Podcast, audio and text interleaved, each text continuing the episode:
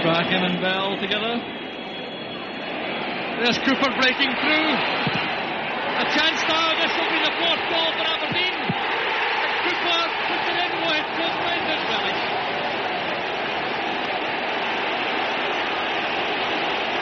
Well, suddenly it's become a rout.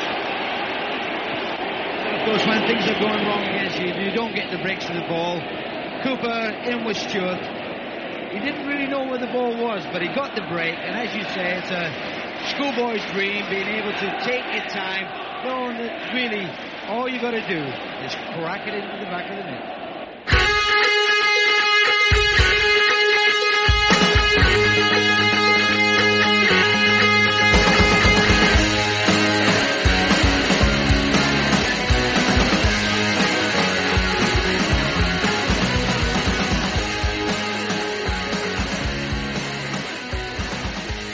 Hello and welcome to what we're legitimately able to call, for the first time in a while, this week's edition of the Here We Go podcast.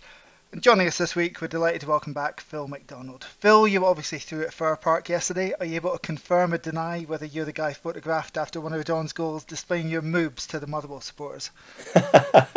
sadly, uh, I well, maybe not sadly, I can confirm that was not me. The public does not need to see what is under my t-shirt. And uh, with us as usual is Martin Glynis. Uh, Martin, how are you? Have you bought a microphone yet? That's that's the burning question here. Of course I haven't, Richard. Good, because as we've discussed before, that's the dividing line between podcast wankers and mere wankers who do a podcast. We sit proudly in the second category there. Okay, two games and two wins to rattle through this week, so let's dive firstly into Wednesday's win over Partick Thistle in uh, whatever the League Cup's called this season. And um, so after the win against Hearts playing 3-5-2, we opted for that shape again. Now, Phil, last year's dalliance with 352 was a product of circumstances, those circumstances being that we couldn't win under 4 2 uh, 3 1. Um, it's not that we couldn't win this season, but it, it certainly wasn't going entirely swimmingly. And um, it feels like, again, it, it almost kind of as a solution to what had happened before, we've been bounced into 352 again.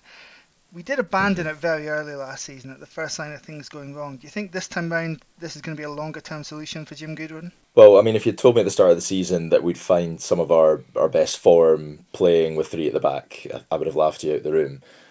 But I think it will stick, just based on what I've seen so far. We seem comfortable. I think it brings out the best in the defence. We're still conceding goals, but we're not. We don't look as vulnerable at the back. I think, judging by how we're playing, and more certainly how we were playing yesterday, having McCrorie at- at the back give us gives us that extra protection, particularly when you've got Richardson who spends a lot of his time going forward, and also I think it's bringing out the best in Stewart as well. Um, he looked absolutely solid. Uh, I know we're talking about the the Partick game first, but yesterday I thought he was he was outstanding. So I, I think it will stick just based on the, the results that we've seen so far. Martin, with regards to Jim Goodwin's personal history with this formation, he started out, um, I think, last season, possibly the season before. Uh, obviously, um, actual fact checking is not something we're strong on in this podcast. Um, we start. He started out using three five two, and that was going to be his big tactical switch. And then again, they had a terrible start to the season, and he abandoned it. So uh, I guess it's good to be flexible. It's good to have those options. Does seem to be solving some of the issues that we had, particularly fullback, wingback wise. Yeah, and I, I mean, I, I, do- I do wonder that you know the the move to the move to three five two is has basically came about because he's, he's he's found himself with fullbacks that are are better going up the pitch, um, which I think you know is you know anybody can see that. Um, so we know we've we've we've said pretty much every time we've done this podcast um, since we've seen um, Jayden Richardson that he's not a right back. Um, so it, it makes sense that we're going to try and do something to fit the fit the personnel we've got. It seems to be that this is working. I mean, it's with all due respect, here it goes. No, it, it's it's Partick, and no, it's a formation that I think you can you, you can you can certainly get away with against some so-called weaker teams, um, teams that aren't going to give you too much of a too much of a challenge going forward.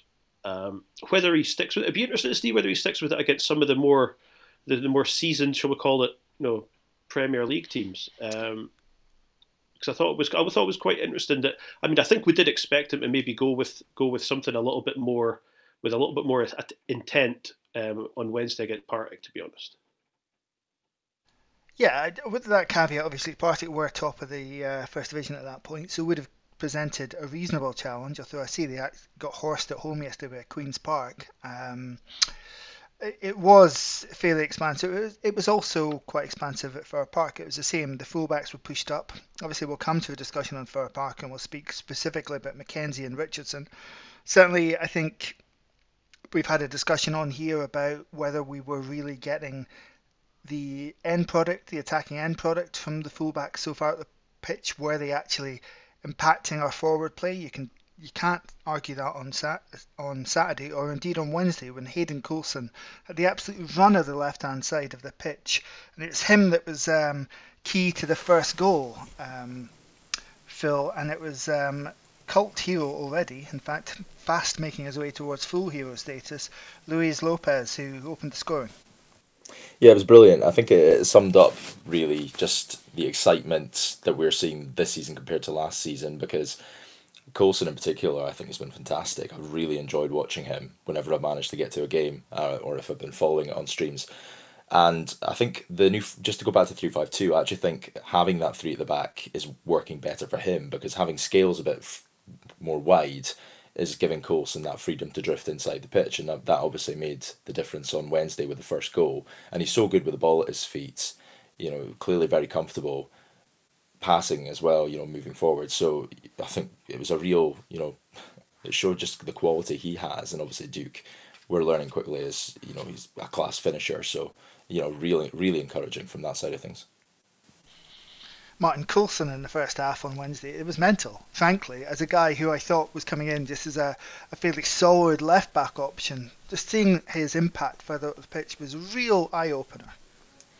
It, it was. Um, look, we've seen we've seen bits from him so far uh, this season, you know, and you know we've maybe been a little bit critical of some of his defensive stuff, but going forward, there's definitely been you know there's been a player there. Um, but Wednesday just was, I think, one of those games where everything he almost everything he tried went right for him, um, and again when you when you're coming up against a you know a so-called weaker opposition from a lower lower division, um, you can maybe exploit that. You know, I mean, I I don't know if maybe um, the manager had had had realised that that was their kind of they could be gotten at down that side of the pitch, uh, but but yeah, just Coulson was just just sensational and with a bit of luck, you know, a bit of luck if he can keep that sort of form going. And that's exactly what we need from him because if we're going to be playing three five two as well, you desperately need somebody like that who can get up and down the wing. You know, we'd obviously, you know, we've got we've got you know an absolutely you know spoilt for choice with wingers and attacking attacking options at the moment. Well, that's the other that's the other thing about the three five two, isn't it? That yeah. you know we bought wingers coming out of our ears, and we'll speak about this a bit more when we well we can bring it into that discussion now because obviously Ryan Duncan came on in the second half and scored a very good goal, but you know you've got him. And then you've got um, Roberts, who's obviously out injured at the moment. Um, you've got uh, the lad they signed from Fleetwood as well. Um, Besuijen can presumably play wide as well. I mean, you've got all these guys who are bought to fill those wide attacking midfield positions. And if we're going to stick with 3 5 2, a lot of them look out in the cold. Well, I think it just, you know, you obviously have to have options, uh, but it, it, does seem to see that we've got we've got too much at the moment. Um, and if, if he is going to stick with 3-5-2, then we've definitely got too much. Like I say, I think Besuijen can go in the middle. Um, if you're going to pack in midfield, I mean, you would have maybe you would have although you would have one less defensive midfielder, so you could maybe play one of your attacking options instead. Um, but it does seem that you know, he's he's he's brought in players with the idea of sticking with a certain formation, and now he's found a new one, which seemed to be we seem to be overloaded, which I think we knew we were overloaded anyway. Um, but yeah, and equally under resourced at centre half, uh, yeah. which is only exacerbated by playing three centre halves. Yeah, I think it's actually uh, just to raise a point point on this. I think it's horses for courses as well because yesterday, for example, that wasn't the game for Vinny Besuijen to play in because I think particularly watching him away from home, he has a tendency to get he doesn't get much of the ball and you know he's not the most physical of players so he, that clearly wasn't a game for him yesterday so to be able to bring on a different kind of winger um, and I suppose Ryan you know going to Wednesday I think it was good to see Ryan Duncan get minutes because I think he's a very different kind of winger to to Besuijen, for example. You know, he's got the height advantage, he's got a good frame, he's clearly very powerful running forwards, whereas Besuijen obviously offers that trickery and that, you know, creative spark that we've that we need as well. So it's good to have these options there. But I suppose overall that's a message, isn't it? We knew it was a slightly imbalanced squad, and it's just been exacerbated if three-five-two is going to become the key for the main formation, and it possibly means a slightly larger tweaking than we might have expected come January than if we'd stuck and got a settled winning side out of 4 2 3 1. Um, first half, really bright, really energetic, overwhelmed Partick Thistle. Second half, the game's dead, the game's won. Easing off, we do lose a bad goal, Martin. I, I don't think we can have a discussion about that game on Wednesday and not touch on that. You, kind of have to. I think you have to kind of, you know, you, it deserves, it deserves a bit of criticism. But as you say, um, the game was the game was finished. No, we could have made we could have made all five subs at half time, and I don't think it was changing anything. So, but you know, it, it's it's about being professional. Um, we weren't we weren't going to lose that game, but you know, the the, the defense and the keeper will will tell you that they would have been desperate for the clean sheet, so they'll be pissed off at that. But it was it was poor. Um, and you know it was not. I don't think it was that we're never in. We were ever in any danger of it costing us costing us the game. But you know, against a against a, a lesser team like Partick Thistle, if you're giving away daft goals like that, um, it's a worry because you know, I get better teams. Better teams can and will exploit it. And of course, Phil, it's the same kind of goal that we've been losing all season long. Yeah, and I think it it shows it's frustrating because it shows a real lack of concentration there. Um, that organisation has got to be better as well. You know, I, I'm not sure who loses their man. If I think the the boy just finds himself free at the back post. He kind of goes, just ghosts in to the picture, and you know he's a powerful lad, so he was always going to win or have a good chance of winning the header. So it is frustrating when you're seeing this pattern of just you know losing very similar goals over and over again. And I think it's something that uh, you know the first time when we played Motherwell at Pittodrie, Goodwin was quick to hold his hands up and, and say I got that one wrong, and I think you know it, if it keeps happening over and over again, he's going to eventually need to do something about it because you know we can't keep losing these goals. But fortunately, people went home with a smile on their face uh, because Ryan Duncan scored a late fourth. I know we've already touched on Ryan, but I refuse to move on without a little bit more discussion on this goal, Martin, because it was uh, really quite special. Oh, really was. You know, top, know, top corner. Um, exactly what you want. What you want to see. You know, these games are, particularly these type of games are forgetting. I know we spoke last week and said, you know, you know, let's not mess up. No messing about. No mixing about with the mixing um, the the starting lineup. We get this game won. But you know, someone like Ryan Duncan coming into the game um, gets him. I'd like to see. I've said I'd like to see him get more minutes. There's clearly a really good young player in there, um, and so want to see more of him. Unfortunately, as we mentioned, you know we've got a lot. Of, we've got a lot of wingers, so he's probably going to have to be patient. But doing something like that and showing that showing that sort of ability won't do him any harm at all. It goes just goes to show we've got another really really good. You know, Connor Barron's getting all the praise at the moment, but it goes to show we've got we've got more than one really really good you know, young attacking prospect on the books. Duncan, I, I, like a lot, Phil. I think he's really got something about him. Um, my concern, though, and there's always a concern, is in league action, 20 minutes so far this season that's just not enough to develop him, is it? Because he's, you know, he's 18 now. He really needs to be getting those minutes in. Um, would it be best for him, not necessarily best for the team, but best for him and his future development to, to get out on loan in January? Or a prime example here. And I suppose if you look a bit further back as well, we nearly made the same mistake with Paul. It's not giving these guys loan time and minutes. I know obviously Ryan Duncan was on loan last season, but you're right. I mean, the difference is, you know, when, when Barron came into the squad, obviously he'd had his loan spell, he'd been playing regularly, and then he just slotted in. Whereas, you know, Duncan's come back and he's not getting those minutes. So I think you're right. It is definitely a concern. And I, I would be more secure, Martin, if I thought he was going to get time ahead of, say, Shayden Morris or indeed Callum Roberts when he's back fit and available in the squad. But uh, history this thus far this season has told us that no, that's not going to be the case in league matches unless the game is completely won, like it was Livingston and Kilmarnock, the two games where he's actually seen some time.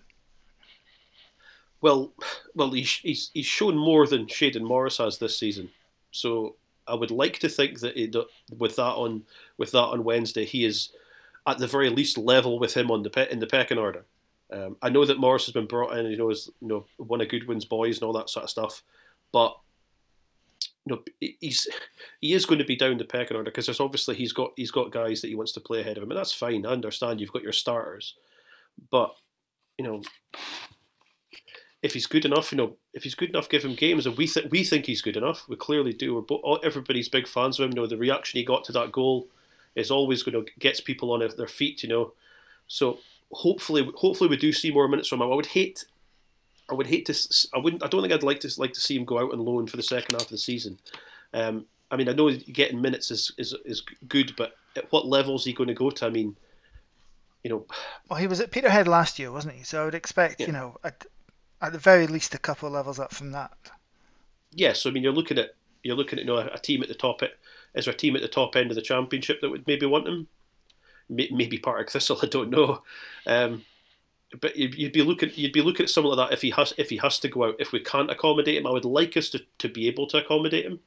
Uh, whether that's possible, again, comes back to the comes back to the the amount of bodies we've got. We're, we've got far too many in in that position. Yes, well, I guess a nice problem to have, um, and someone making a really positive contribution and statement on Wednesday night, Ryan Duncan. Um, the semi-final draw took place immediately after that. Um, I, you know, I think it's pretty clear that that was the middle of the three potential options, Phil, that we ended up with. Possibly, yeah. I mean, I mean, they won't like that at all, but uh, I think it's probably it's fair from from that perspective. You know, we've we've never well, barring the Scottish Cup final, which obviously we know how that ended, we've never really performed at Hampden against Celtic and Kilmarnock. Obviously, that, that would have been a story in itself, going back to to uh, face a McInnes team in a semi final. You know, there'd be a lot of a lot written about that. Um, but I think Rangers, it's it's a good tie because it gets the fans excited. I think it'll bring a big crowd, particularly given we've been you know, taking a lot of fans on the road this season. And I mean, the last time we played them, it was fantastic. I mean, I was lucky enough to be at the game, and the place just erupted when that final whistle went. It was it was a real, it was a brilliant moment. It was one of my highlights watching watching the Dons over the past five years. So. I think we're in a good place for it as well, and obviously January is a long way away, um, although maybe not that far away. Um, and given how they're playing just now, I, I don't think we should fear them yeah, I, I think you're right to point out there's two and a half months to go bet- between now and then. Um, a transfer window have opened again. There's a bloody World Cup to come uh, as well. So, you know, they could well have a different manager, a different squad, a different setup. Um, so much can change between now and then. It's it's barely worth sort of looking ahead too much. What I will say, Martin, is that you know the whole kind of oh going to Hampden stuff. Hampden itself, though, I mean, what a, a drag to have to go there. These games, even though Hampden's presumably really the only stadium that can accommodate these two semi-finals because of the crowds that one half of the semi-finalists will bring. Um, they would have been better spectacles and better games at a full Tynecastle or a full Easter Road, wouldn't they? There's, in my mind, there is no doubt about that. This fixation that Scottish football has on Hampden is pretty damaging. It is. I mean, the problem you've got with with the Easter Road and Tynecastle is that you know, they they would be oversubscribed, I suppose. Um, is that a bad thing? You know, Cormack wants to with the new stadium. He talks about fear of missing out. Is that a bad thing? If only, say, ten thousand Aberdeen fans can get to the game. I think it, I think it would be well. I mean, I'm setting myself up for a fall there, obviously, because you know we'll probably, you know, we, if I say the ten thousand and we don't sell ten thousand tickets, um, but you know, I think that you know undoubtedly somewhere like Tynecastle or Easter Road for a semi-final would be a much more attractive pos- attractive prospect for people uh, because it because it's it's it's you know I think they know it's a it's they're better stadiums than than going to Hampden to be honest. I mean I've said plenty of times I've you know no real desire to go to Hampden at all. But if Aberdeen get there, I'm going to go.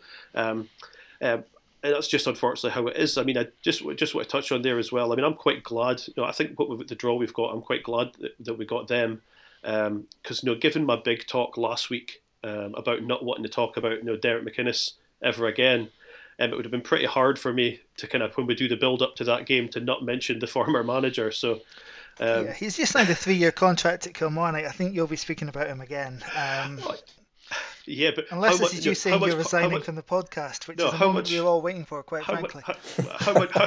thanks very much. How much? How, as you know, how much column inches are going to be would have been devoted to, you know, you know, Chad, yeah, no, I, Derek I, at Hampden. I could have lived De- with that. I think in the cup draw, you want the weakest possible team at all times, and there's no doubt that you know that would have been Kilmarnock. I think I would have coped with that, and I would have coped with the you know the fear of defeat perfectly fine to get that draw. Um, it's just that you know the, the odds of you winning it having to go through both of them, uh, one in the semi, one in the final, I think are drastically reduced rather than your chances in a one-off game. But that's for January and it's for the future. Yeah. Um, but yeah, and it will be a day out at Hampden, he says, with as much disdain as he can muster. Um, speaking of stadiums, um, yeah, I, I, dislike doing this. We've tried to kind of shy away from randomly talking about stadiums. The one time we did actually talk about the Kingsford Stadium was when it got planning permission. It looked like it would actually happen. Of course, we got burnt there because it's not going to happen, and that's been made pretty clear by the club this week. The pivot has been fully completed this week, and it's now full tilt begging for public money in order to progress the stadium plan at the beach. Latest cost estimates on that for what will be a 16,000 seater stadium have gone up to 80 million pounds. Um, Phil, um, right now it's going to be a hard sell, isn't it, trying to get public cash to be spent on a football stadium in this current environment. And that's acknowledging the fact, obviously, capital spend projects like this are a very different budget from the day to day spending. Yeah, I think obviously the council have got a big decision on their hands, and obviously we'll see how that unfolds when it does go before them. Um, I think, you know, we obviously there's the there is a good. I mean, the club has set out their case, and uh, it will be it will be fascinating to see the sort of reception it gets across the city. Obviously, we as fans, I think the emotional pull of staying at the beach, um, you know, regardless of what you thought of the Kingsford project, I think the pull of staying at the beach, kind of, we're all sold on it. I think, um, you know, that would certainly be my feeling is that the majority would get behind it and are getting behind it. But, I mean, it, it was interesting to read the business case. I think certainly um, what I will say is it's it's nice to to hear the club and the council engaging in a positive way, and it's nice to see the council as well recognizing the benefits that the the football club has on the city, and you know we're a one team city. Yes, not everybody in in the city who pays council tax will support Aberdeen, and that's the challenge for the club. They have to convince the council and the powers that be that this is going to be what we can all unite on is that we want to see action on it and we want to see it quickly. Yeah, um, I think those are fair points, Phil. I mean, what I will say is that the, the business case that's been put out is not one which is the council. It's the Chamber of Commerce and AFC that have produced that, as opposed to as opposed to the council and AFC. The council have obviously come out and said non-committal things such as funding for it is a matter for AFC at this point. We had um, an interview with Dave Cormack who did a media round and we'll speak some more in a few minutes about the other things that were brought up in the course of those conversations. But uh, on the BBC, um, he came out with um, uh, in the states, uh, you would be seeing signs going up alongside this project saying your tax dollars, your tax dollars at work. Um, I thought this was slightly cringeworthy stuff from someone who's clearly so used to the American experience where hugely, vastly, obscenely rich owners of sports teams are addicted to getting public money to build their expensive new stadia. I mean, yeah, well, I mean, I think everybody, everybody that saw that, uh, whether you're an Aberdeen fan or not, kind of cringed when he said it. I mean, I we I know what he means, but I thought it was a bit of a silly thing to say um, because in America, these teams, you know, they, they get the council to build them a stadium, or or they say we're moving to Vegas or we're moving to this other city. Yeah, franchise to, model, exactly. Yeah, it, um, it, and that's why they can do that, or they can say no. If you if you don't upgrade our stadium or move us to a new stadium, um, we're out of here. Well, you know, Scottish football is and touch wood will never work like that. Um, so I was a bit I was a bit embarrassed seeing seeing him come up with that. I mean, you, you knew that was you knew that was going to be the clip that was that was cherry picked, and you know, obviously it did the rounds on Twitter quite rightly because you should have never said it. I mean, it was a bit it is a bit silly. I mean, I just wonder I just wonder, you know, he's he's obviously looking at the he's obviously looking at the council to be putting an investment in. I mean, the only the only way I can see the council ponying up, you know, say half let's say half the money just for the sake of argument. I know I'm not is what 40 million. The only way I can see that happening is if it's if it's a proper community stadium or something like that where the council has, you know, full Monday to Friday access. It becomes, you know, some sort of, you know, some sort of hub for whether you're having, you know, whether you're sending kids there and you're doing all this kind of stuff, or if you be okay some, with that? To be honest, I, will be honest. It's like what happens. What happens in the stadium, you know, out with out with when there's matches on. Um, I don't, I don't particularly care to be honest. Um, I think that you know, there'll be there there'll be reasons for that. Whether it's something, whether that's done through the community trust, which I think I've got a sneaking suspicion that's possibly how it'll happen. Um, given that the community trust are the unaffiliated charity wing of the football club. Um, but I mean, yeah, I just I just can't see where where the where the council are just going to the council are just going to hand over forty million quid. There's absolutely no way that's happening. Uh, so there's going to they're they're also going to want something back, and if it becomes you know, the, in it, for lack of a better term, a community stadium, um, I think that's the only way we're getting any any real money out of them. Look, Phil, as you, as you said earlier, I think everyone is 100% agreed it's a better location. Clearly, it's a better location. It could not possibly be a worse location than Kingsford. But how do we trust as fans an organisation that told us until it was blue in the face that co-location was the best option for the club and that and in fact got every single other SPFL club at the time to write letters to the planning committee confirming that that option would be their favoured option if they could start from scratch. How do we how do we accept this rather stunning turnaround in, in, in what the club's PR is now saying. You know, how do we how do we accept the sort of numbers which are now being puffed up to show 14.3 million gross value added per year, whereas Kingsford numbers were 8.5 million per year.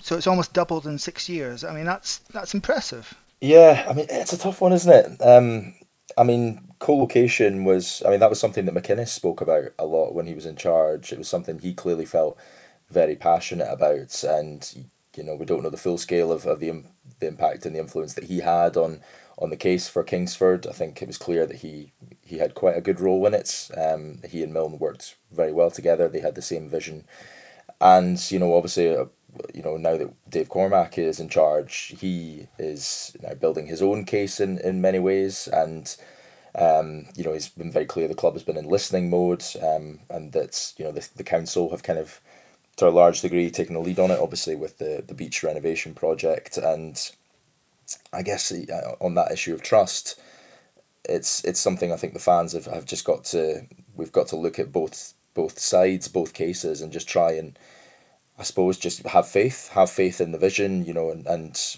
I think we what we can all agree on is that you know the sooner that this gets moving, the better. You know, we either the, either the beach case is, is made and it's the most convincing case and the plans get underway. And I think as well just for the health of the city as well you know I think we all you know beyond football we want to see a healthy Aberdeen and you know we want these projects to get moving and we want to see improvements. And and if this is judged to be the best case and it's and it's what the fans want and the council believe it's in the best interest for them then we want to see action on it and we want to see it going um, forgive my usual scepticism, Martin, here, but it, it's not happening, is it? I mean, they've had planning permission for two sites now, Kingsford and Loirston, and that's, you can ignore the, the sort of uh, deliberate misdirection on Loirston, which claims it was down to additional planning permission not granted. They had the planning permission but didn't have the money at the time to get started. Uh, so two sites, two planning permissions, and they've let both of these lapse. They don't have the cash. They're unlikely to have the cash is this going to be any different? Um, I'd, I'd struggle to see it going ahead. I know I've seen obviously the the sort of the artist impressions of how they want to do it as well, do it and all that kind of stuff. Um, I would, I, I, I'm not not too sure. I don't think I don't think this one will this one will go ahead either. I mean, it's it's probably it's no, it's by far the best location so far that they've identified, um, but um, I still I, I still can't see it going ahead you know, until and this is the this is the attitude that you and I have taken since the very start of this doing this podcast is fine, okay, but tell us where the money's coming from first. Um, and until they have, you know, they can have all the planning permission in the world, until it can be paid for, um, it's it's it's not going to happen. Um, and that's just that's just as simple as it goes. I mean, I don't think you know. Well, put this way, Richard. Here's a, here's a question for you both. Actually, will we be celebrating the 50th anniversary of Gothenburg at Pittodrie? Ooh. There's a thought. I mean, my, my gut my gut would say yes. Yeah, and that might depress some people. Um, but again, on Pittodrie, we've been we've been sold a lot of nonsense about you know it's not going to be fit for European games. It's going to crumble into the ground. It's going to you know this stand, the next stand isn't going to be fit for purpose in five, ten years. Um, and these were all things which were told to us 10, 15 years ago at the start of this whole charade. And uh, I am at a point where I am deeply skeptical about this project moving forward. I thought there was a window of opportunity immediately after Kingsford got planning permission, and you obviously had Dave Cormack coming in and helping fund the training ground, and I thought there would might be a window there, but they've let that lapse, and now costs have rocketed. Um, you could argue that the, the initial cost estimates for Kingsford were were probably slightly uh, on the low side. 80 million strikes me as probably a bit more realistic for a brand new stadium build. Um, and it, it just looks very, very difficult for them to be able to pull together that sort of capital. Um, you know, even with a contribution, which, you know, if you argue it's going to be 50% from from another source, even the club trying to get together 40 million seems unlikely at this point, although clearly a lot easier to do than 80. Um, just, yeah, I can't see us talking again on this podcast about the stadium for another couple of years um, because until something concrete happens, it, it's just it's just fantasy at this well, point in time. Well, that's the thing. It's it's it, it, it just at the moment, you know, it, does seem to be fantasy, and it's you know, one of the reasons we were we were told about you know having a Pittodrie is you know the lack of space in Pittodrie. Um, well, you want if you if they want more space, there's a building just been demolished across the road from Pittodrie that they could have bought that. You know, much like the the lumber yard 30 years ago or whenever it was, much like the gasworks 30 years ago that they could have bought, but they, they chose not to. You know, the Broadhill bar has just been flattened. Buy buy that patch of land. Put build put a building there with all the office space you need down there as well. But I think that the, the club are so, or perhaps maybe it's just Dave Cormack, is so focused on getting this new stadium up and running that there's just absolutely no thought being given to what do we need right now. Well, of course, that that's the thing that we're living with and have lived with ever since Stewart Milne came into the building, isn't it? That there's been no thought of spending any significant money on Pittodrie whatsoever, so that that that in itself has been the place where we go every couple of weeks to watch our club has been left to you know it's in a situation of managed decline basically partly to bolster the case for moving which is pretty disgraceful if you think about it but yeah i mean you look at like um, when back when Ali Proctor was in charge of like the community trust, he was saying, "Oh, my office is a is a main stand box, and we're using that day to day." You know, and telling us it's not acceptable. Okay, well, again, right across the road, build your offices. You know, do you want to do that? No, but we've done it for so long, and how many how many times are the are the club just going to ignore what is right around the stadium that they could they could invest could invest in? Instead, we're going to we're told that you know Pittodrie's fallen to pieces and we can't do this and we can't do that. But you know they drip feed this information out. They don't tell us all the reasons why, and that's what I think that's what really frustrates me and why I get so pissed off about it. It's like if if we can't stay, fine, but tell us all the reasons why. In a oneer, don't drip feed out, oh, but this, oh, but this, oh, but this. No, the stadium could be improved. There's no question of that. Maybe the plan is to crowdfund it, Martin. Maybe it's uh, he'll get everyone to buy him a coffee, and that'll be uh, that'll be it. Richard. Um, Richard. So Dave Cormack obviously did uh, a, a, whole interview round. Um, Four million pound loss estimated for 2021-2022 when those uh, um, final reports come out um, probably next month. Um, in a season with managerial change, obviously, Phil, which is expensive, um, and a number of restricted attendances, particularly at the start of the season, um, definitely impacting on corporate gates as well. Um, and there's also the six or seven million pounds which they uh, took in in player sales in the summer, which won't be in the 2021-2022 accounts. Uh, the speculate to accumulate era is very much back. He in fact used those words. Um, this time though, it's it's to to compete with Hearts and Hibs, which is not quite the bold claims we were getting 20 years ago.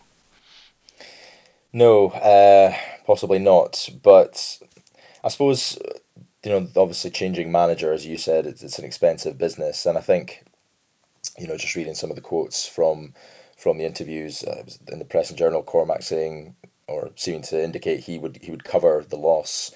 I think that's certainly you know fair for you know sacking a, a manager. I think you know that's not an unrealistic uh, expectation that you know if, if Cormack decided that Stephen Glass was was his guy, then you know if, if it doesn't work out, then yes, I think the fans maybe could expect covering the cost of uh, paying off his contract, then that's fair. Um, in terms of you know the other costs, we are still, or we were still in a position where we were looking at how you know how are we going to get out of COVID and how are we going to get back to normal. And unfortunately, you know we've seen a lot you know closer you know normal crowds back. So I think we can rest easy knowing that we've got that transfer money you know coming through. And I think you know even just looking from you know a playing perspective, you know we've seen on the field in the last few games we've got a lot of sellable assets out there. So I suppose it's not too much of a worry from from a fan's perspective, but you know, you're right. I mean, we do need to show that ambition, and um, I, I guess it's it's on one hand, you know, you have to be realistic and go, well, yes, you know, we are competing with Hearts and Hibs for the European places. That's the the priority in the short term, but also the fans will want to hear, well, what's beyond that? Are we just going to settle for third place every every season and, and European football, or do we want to go further? And the fans will have to make a decision on that themselves, I guess. Yeah, and you know we talked ourselves dry talking about this Martin last year, but group stage football is guaranteed for either third in league or the Scottish Cup winner for next season, and it's more than probable for the next two seasons at least after that. Um, perhaps beyond that, given this season's European displays, it's perhaps uh, I wouldn't be banking on it, but um, it's still, as we've seen with Hearts this year, a significant windfall. Oh, definitely. It's no, it's it's the carrot that we all. Well, that's we, your four million loss, basically, isn't it? It is yeah, there is. I mean, that's it. I mean, we've been we've, it's the carrot we've been chasing for so long and not been able to get it. You know, the kick in the teeth was obviously the the, the performance last season, and it's not getting there. So it, it, it's it's vital now. Um, when it, when it guarantees you that group stage football, that's that, that those six games.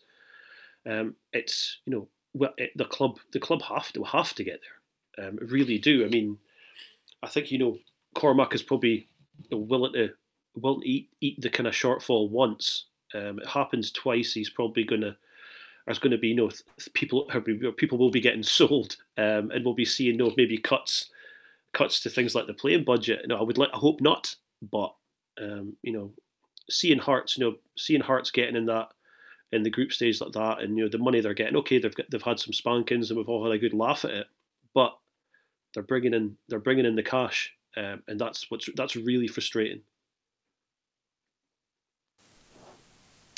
Um, the um, the other point of interest, Phil, I think, is um, from those conversations were, were about Connor Barron's contract situation. Um, and I think there has to be a degree of concern. The contract offer was put to him in the summer. Um, he's got uh, well, he'll be coming up to 18 months left um, on his deal. Um, it would seem, reading between the lines, that he is likely to move on, which would be a, a big disappointment, really. Yeah, absolutely. And I think if that is the case, then the club have got to make the decision. You know, when is the best time to move him on? You know, if if we're looking at you know the summer next year, and it's clear that you know nothing's going to be signed and the player will leave at the end of the season, then I think the priority has to be well, how do we get as much for him as, as possible? Um, obviously, one year on the deal, we're not going to get the sort of money that we saw for for Calvin Ramsay, but you know, given this how the, our club works right now with recruitment, I think it's fair to say that we're probably already planning for the outcome that he does leave, and you know replacements will be being looked at already. So I, I have faith that if unfortunately he does move on, and I hope he doesn't because he's a wonderful talent, but if he does go, then we have confidence in the system that we'll get somebody in who can who can do a good job and, and replace him. Well, moving on from that potential bad news, uh, let's talk about Motherwell on Saturday, which was good news for a change for an away game. Um, let's get this out of the way. First off, Martin, the obligatory chat on VAR, which was obviously oh, introduced on to. Friday night. Uh, surprise, surprise, the very first thing that VAR did was to uh, call Martin Boyle a cheat. Um, so, no surprises there. Um, for AFC on Saturday, it was a gentle and pretty positive introduction. Um, it did what it was meant to do, it, got the correct decisions. Yeah, uh, loath to start talking about this stuff, but okay. Um, yeah, it got it, it. Like the decisions were right, which is fair enough. You know, the goal that was the goal that was given for us, the goal that was chalked off. You know, they were right, and you know, this is what we've wanted for wanted for a long time. We we've not wanted VAR, but we've wanted the, you know, the refs just to get get it right. If it's going to help him, then brilliant. Eh, you know, there will be there will be teething problems, all that kind of stuff. You know, it's you know, it was probably t- it probably took them too long to get to the decisions, but it was for some of those guys. It was their first first chance working on it live. So be, benefit of the doubt for the officials and all that kind of stuff. Um, if they start, if they can get the decisions right in our games, then you know that's all. That's all that matters. You know, I mean, not going to tie ourselves myself up in knots talking about decisions. Some of the other games that were were questionable at best, but. Um, for as far as we're concerned, as far as I'm concerned, no, it got it got the the main decision absolutely spot on um, and we're not sitting here instead whining about an offside goal given against us that wasn't offside. Yeah, and very much that was how it was kind of sold to us right before we saw the living examples, particularly down south, uh, Phil. Um, it was a way of making sure we got correct decisions, and it didn't try in our game. Again, we're not here to talk about the other games, other podcasts can talk about those. In our game, there wasn't much in the way of trying to micromanage the game. No, um, it was it was used in the right places. Let's put it that way. Um, it was quite weird that sort of pause after I think particularly after Duk's goal. Yeah. Yeah, where, I mean, okay, and that's... the one that obviously the header in the second half, it was it was odd, sort of just waiting. I was like, well, what needs cleared here? You know, if if anything, you know, if it, it was possibly a penalty against MacKenzie if he had gone down. Um, but I'm probably I'm maybe digressing a bit there. It was um it was used in the right places, and uh, and Martin was absolutely right. You know that would have been a travesty for many reasons had Miovski's goal been been ruled offside, given that he was miles on, and the finish was just spectacular. So I um I on the whole would say we had a positive experience with VAR first time round, um, and it's it's doing the job properly. And if that's what we've got to look forward to for you know games to come, then then that's fine. Um, I suppose in, in a way, it does kind of, and I think we've seen this in particular with the English games, it does remove that sort of, you know, you can't just go absolutely crazy when, when a goal goes in because you just think, well, okay, we're going to have the VAR check. So it's almost yes. like every celebration is slightly subdued. And there's going to be more goals, I suppose, because, you know, for example, that Miovski one, the flag would have gone up as soon as, he, as he'd went through and he wouldn't even, we wouldn't even have seen the finish. So, you know, there's going to be more examples of me tweeting out, goal, and then having to rescind that almost immediately. And, you know, similarly in the ground, you know, you have that elation and you see the flag. And then I suppose in a sort of weird way, you have that kind of second celebration as well, don't you? Yeah, and the tension, it was it was it was nice in a way because you know it was it was to decide. It wasn't like we were looking at a Motherwell goal and we were thinking, oh man, this please please please let this not stand. It was um it, there was a happy end to it, so that was nice. But it was very very strange not seeing because obviously you watch the, the English games on the television and you see the decision being made, you know, you see the different angles and the lines coming out sometimes if, if needs be. Um, it was very strange and quite tricky not seeing what the people in the control room were seeing. I didn't like that side of it, but you know, what can you do? Martin had spoken, we've spoken before on this show about needing a result of substance, something to get behind a statement win, if you will. Um, and I, I, felt yesterday was as close as we've come to it. Um, although you have to bear in mind that Motherwell had only won one of their five home games in a league prior to yesterday, but we'll gloss over that. It's not a statement to the rest of the league. The rest of the league will look at Aberdeen going to Motherwell and thinking, yeah, that's exactly what you should be doing. And they're right. That is exactly what we should be doing. But it is, I think, a message to the Aberdeen support that this team might actually be in the right path.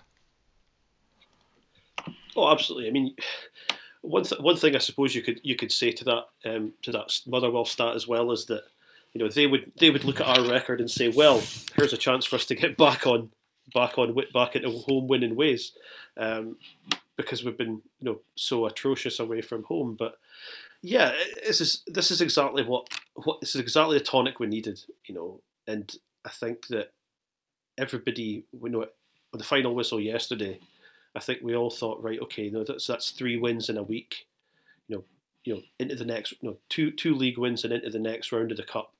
That's you know, you can't they can't do more, um, and so you look at that and you have to think, yeah, that, that we're on an upward, we're definitely on an upward trajectory.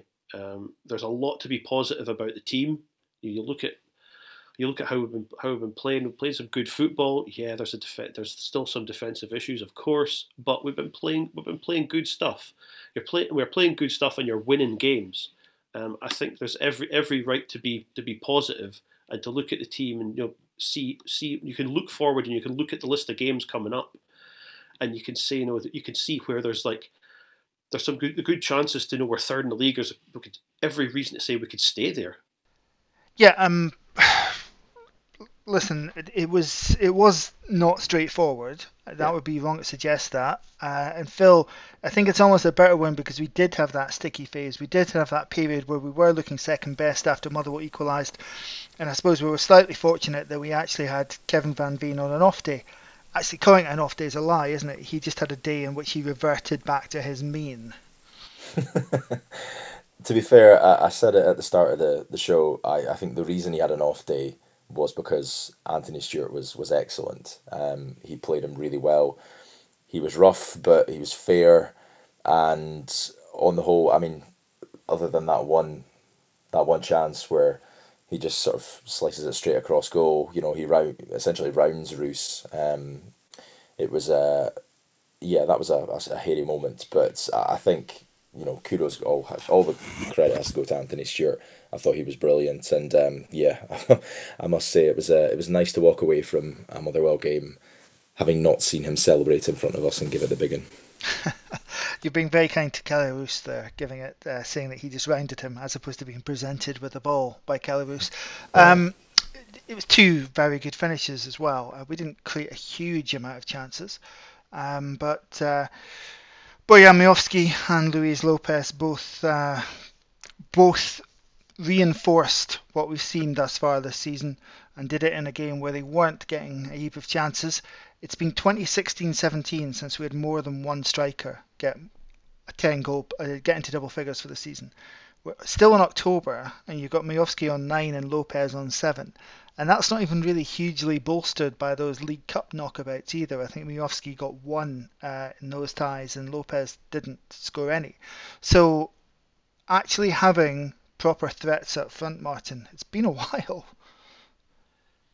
It has because we've, we've the last you know the last few seasons we've relied on one guy. We've relied on Ramirez, um, or Lewis Ferguson on penalties, obviously, um, or you know before that it was it was Big Sam. So it's nice to have have you know so, another someone else chipping in with with the goals here and there. It takes a takes the worry away as well. Um, you know, yes, they'll link up. The link linking up together is, is obviously good, um, but you know, the, you don't you don't necessarily have that worry of if one of them, perhaps if one of them gets hurt and has to miss a game or whatever, the other one's still doing well, um, and that's you know that's invaluable. That's invaluable for a, a team like us as well. Um, you know we've got we've got options, but if we've got more than one one person who's you know giving us the goals and then it's, it's again it's a lot it's so much to be positive positive about you know and again like you say like you said yesterday we didn't create a hell of a lot you know we weren't we weren't rattling no rattling chances at their keeper, but it's you know I mean Miovski is I think you know the, the, finish was great from him. The, so was so was Lopes as well. You know, when you get one or two chances a game and you can take them, um, you, you, we, we can't really complain. Um, and yeah, just the fact that they're probably they're probably both going no probably it's highly likely they won't both finish with above ten goals each with ten goals each.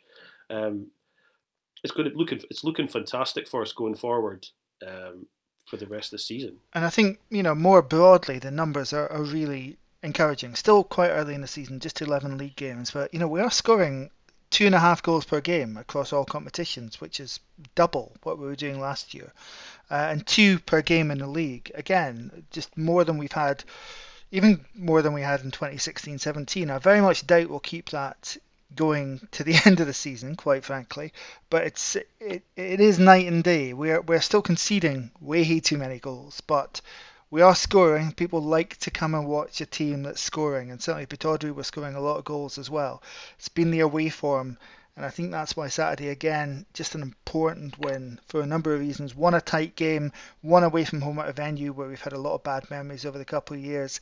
Yeah, there might there might be something to properly believe in here this season, uh, and it's been a, a big week with regards to that. Yeah, Allan Russell's set piece dawns are a distant memory, aren't they? well, just think if we were any good at set pieces as well, how, how m- much fewer goals would be conceding to kick off. Get them back in the building. Um, now, uh, chucking a new feature into the mix when you're seven years into a successful run. I say successful, only in that people don't lob things at us in the street. Uh, not that we reckon we're any good. Uh, it's a risky move, but it's what I'm about to do now.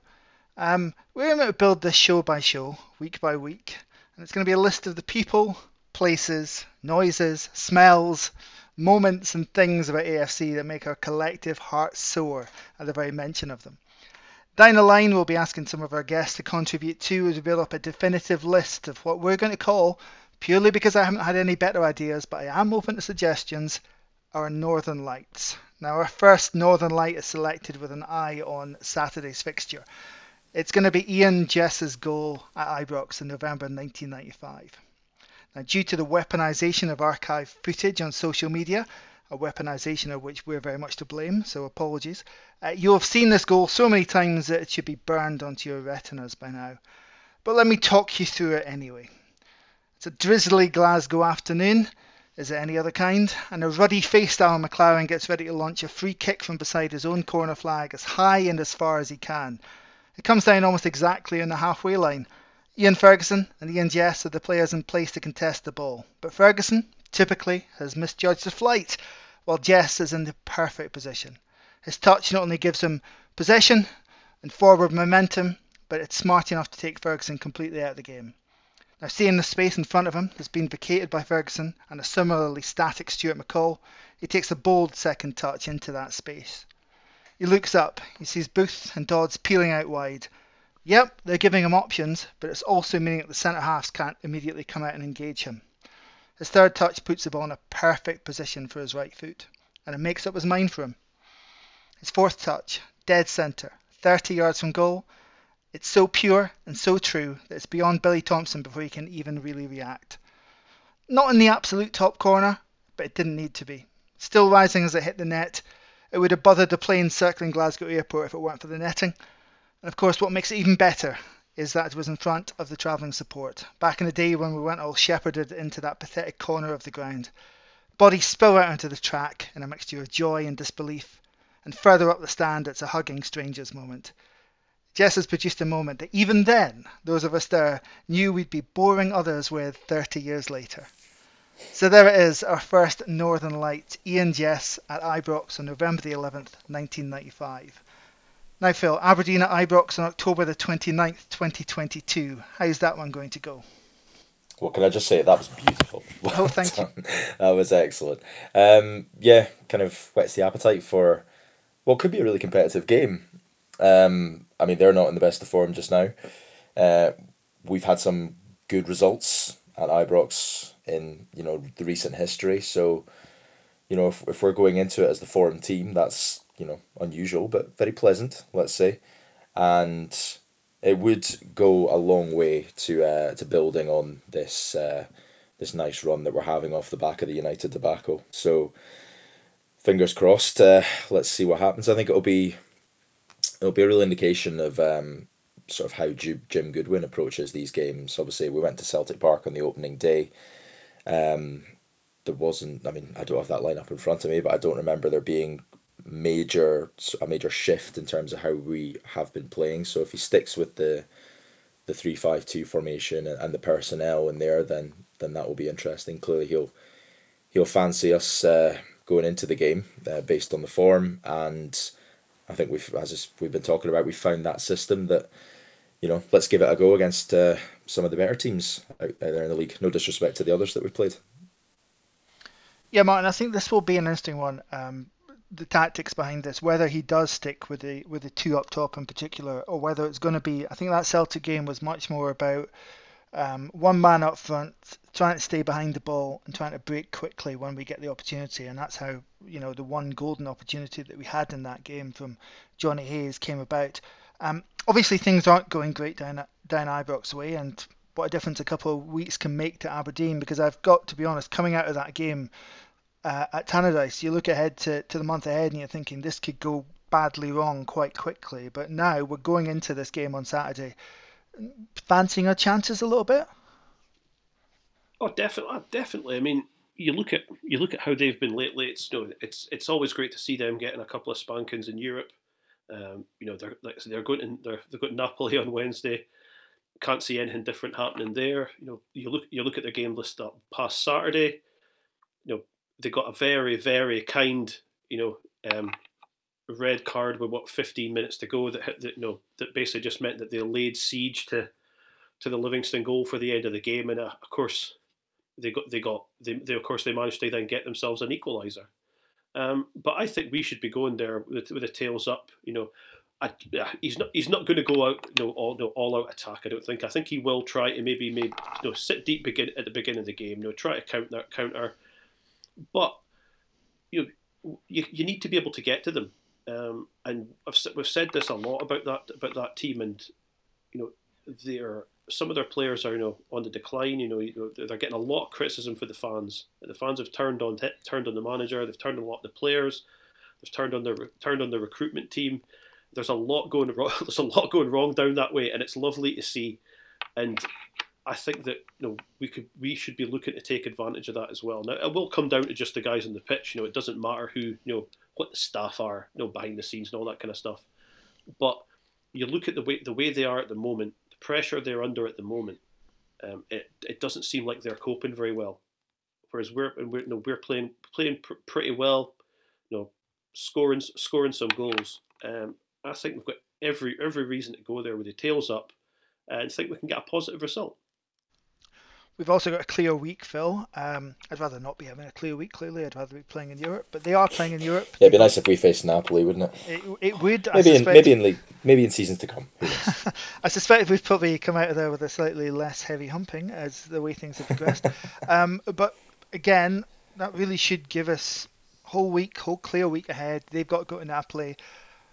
Things aren't going great down there. They know we know that that crowd can get on the, the home side's back it can be 15 minutes in and that, that crowd can be on their back.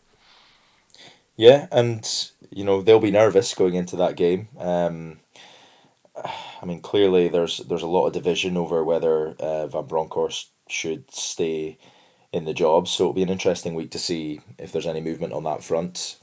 I think um, you know, regardless of who's in, in the dugout, whether it's him or, or somebody else, I think you know they'll be looking for a response to you know the the disappointment of the Livingston game and the the sort of the near miss against Dundee. So, in that sense, you know, are they gonna uh, go into it with with a point to prove? I think they, they certainly will, and they can't afford to, you know, keep losing ground in the in the, the title race that they they are currently in. So, we we'll have to be wary, but at the same time, you know, I think we clearly, you know, there's a good certainly there's a good feel about the the club and the team just now. I mean, at full time yesterday, you felt that real that bond, that connection that the players have with each other and with the fans at the moment, and and we have to harness that. We have to use that as our strength going into the game and, and know that you know you don't go into it for a draw but even if we took a point from there that's that's another another big you know statement and a big improvement that we can go to these difficult venues and compete and you know wouldn't it be nice to come away with three points particularly you know given the run we're on to keep that going and you know given that Hearts and and Hibs have uh, have slipped behind us it'd be lovely to to keep that push going and uh, and get closer to them as well yeah, it's probably a little bit too much to ask Martin, but um, it would put us within striking distance, um, at least of second place. And uh, you know, we have seen before if one of those sides at the top uh, falls behind early, they can end up being miles behind, and they can can end up really stumbling. And um, you know, there's maybe a kind of once every, you know, once. Uh, I'm talking about a situation where obviously those sides are being funded to a tune of 10 times the, uh, the, the size of Aberdeen's funding. Um, it's probably a once in a decade opportunity to, to kind of maybe overreach them, overtake them if your season goes well. So, you know, all these things could open up if we can prove ourselves up to it on Saturday. Oh, absolutely could. That's why you know um, I think you're absolutely right there to say you know a point a point wouldn't be terrible because um, maybe I'm just being um, overly ambitious and getting ahead, getting ahead of myself. But it, what it means is if they don't, if they don't manage to, you know, to extend their extend their lead on us, then that's fine. I mean, I know we're, what is it? I think we're seven behind them at the moment. I think it is. Um, but you want to keep in you want to keep in touch with the teams at the top of the table. You know, you want to get clear of you know St Mirren in fourth, um, and you want to you want to try and keep you know keep in touch with them as long as you can and hang on. And like you say, if Celtic, you know, keep going the way they're going, just seem to be grinding out and winning games, you know, that's you know that that would be good for that, us if the, the mess that they're in, the Rangers are in at the moment. If we can just put, put a run together, they can they can stumble because the way they are, they're a sh- they are a shambles at the moment. So you know, I, I think that you know perhaps you know you might people might might accuse me of you know it might be a bit of a pipe dream. Well, it might be, but you've got to be positive and you know Aberdeen should be looking up the table. Oh, how things change from a couple of weeks ago um, oh, yeah. after Dundee United. Um, and uh, dare say there was a possibility, again, obviously, that come Saturday evening we could be sitting sixth again. So, um, so uh, perhaps uh, just enjoy this moment whilst we can, folks. Just enjoy this little ray of sunshine um, and uh, hold on to it and cling on to it for the next seven days uh, and enjoy whatever humiliation might come the way of uh, Saturday's opponents on Wednesday night. Thank you very much for joining me tonight, Phil McDonald. Phil, thank you. Thank you very much. And to Martin Clunas. Thanks, Martin. Thanks, Richard. We'll be back next week after our encounter at Ibrox. And until then, come on, you Vets.